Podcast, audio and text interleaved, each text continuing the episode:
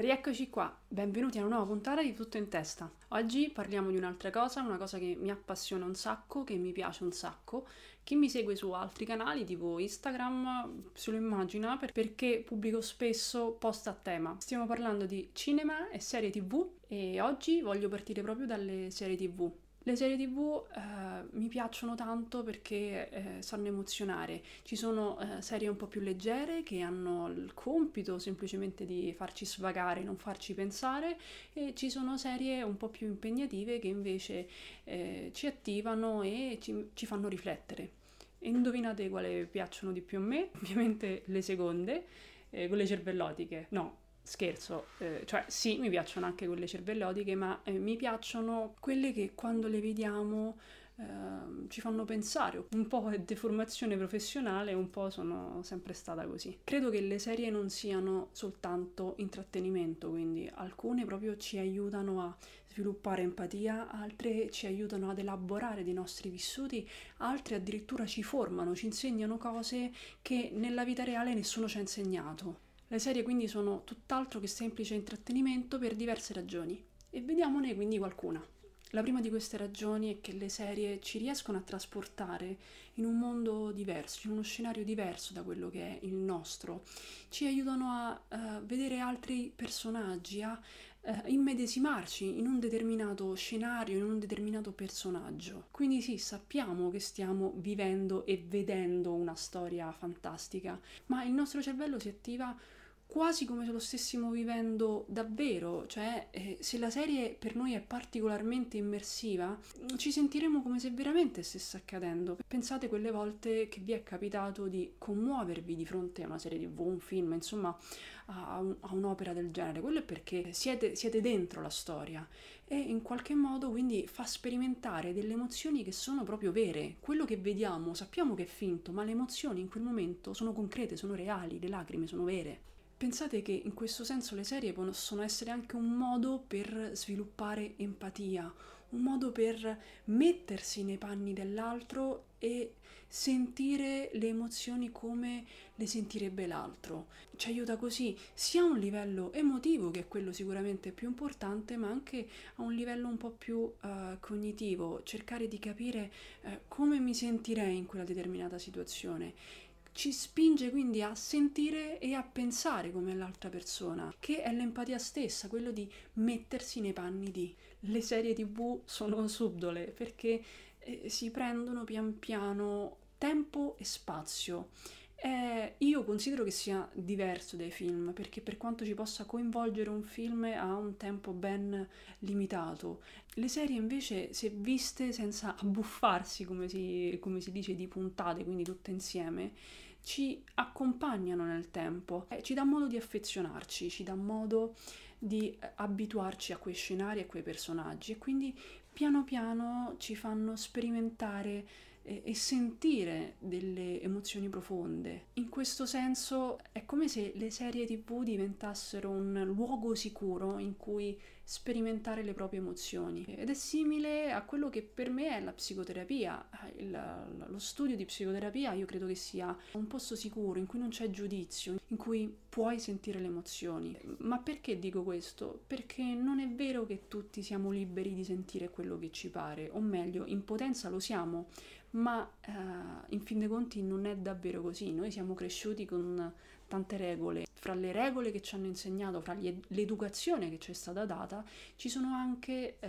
delle regole per sperimentare le proprie emozioni. Ci sono eh, alcune famiglie in cui eh, essere tristi è un tabù, eh, perché se sei triste sei debole, se sei triste soffro io genitore che ti vedo che sei triste.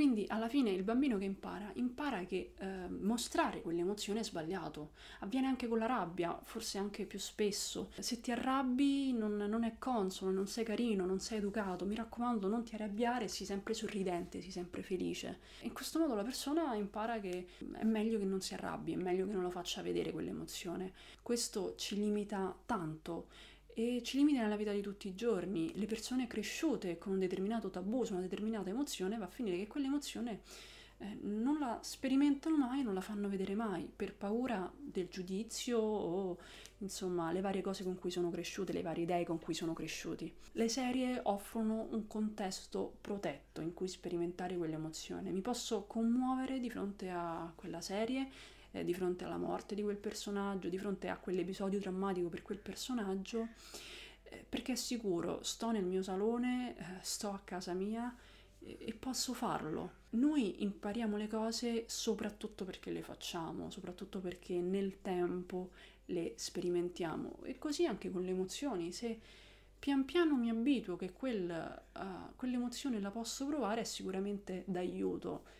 Sì, non risolve tutti i problemi, è ovvio, ma è un modo con cui riusciamo a sentire, io penso che sia prezioso, facciamo un'esperienza preziosa. Io credo che inoltre quando sentiamo particolarmente un personaggio non sia, non sia mai casuale, perché c'è qualcosa in quel determinato personaggio che, che ci attiva.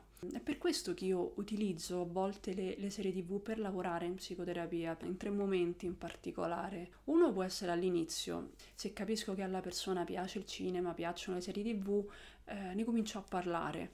Uh, questo perché mi aiuta a creare subito una relazione con l'altro, eh, ad entrare subito in sintonia. Noto che se eh, parliamo subito delle cose che ci piacciono è molto più facile.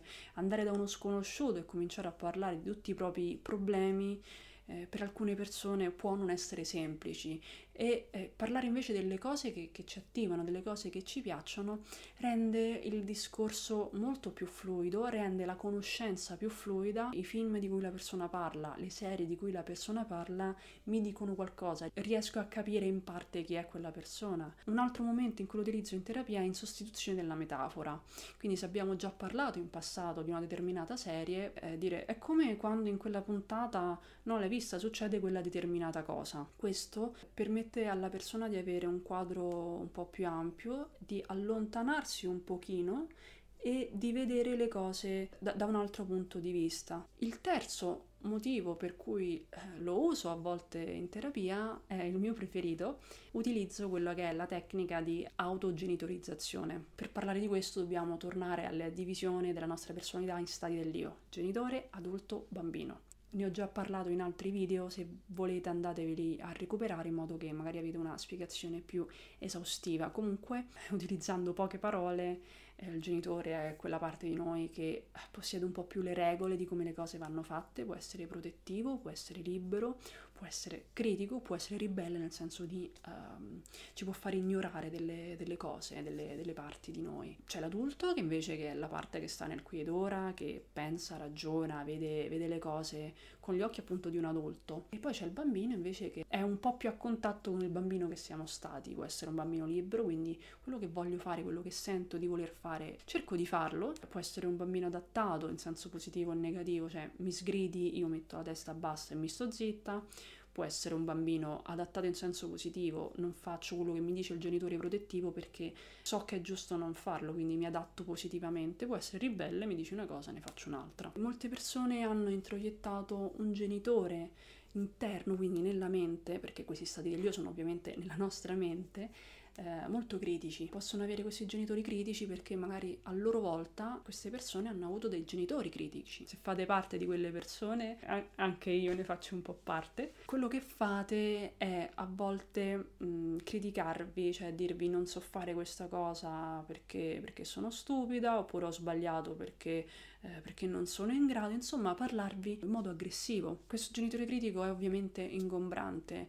quindi arriva un determinato punto della terapia in cui la persona ha capito quali sono le parti di sé, vede le cose in maniera abbastanza chiara, può essere pronta a cominciare a sviluppare un genitore più positivo per sé. Parliamo di un genitore libero che permetta di fare le cose, parliamo di un genitore protettivo che si mantenga il controllo, ma in senso protettivo, in senso buono, quindi che dia delle regole positive e non negative e critiche. Per fare questo si chiede quindi alla persona eh, di parlare con il proprio bambino interno utilizzando un modello genitoriale che piace, parlando come se fosse questa persona stessa il genitore che vorrebbe aver avuto e quindi il genitore che oggi questa persona può essere per se stessa. A volte non ci sono esempi nella vita reale di genitori positivi, magari perché questa persona ha avuto entrambi i genitori critici e non ne ha conosciuti di diversi. A questo punto, se la persona eh, è appassionata di serie tv, eh, chiedo se c'è un qualche genitore in una qualche serie tv che eh, le sarebbe piaciuto avere, oppure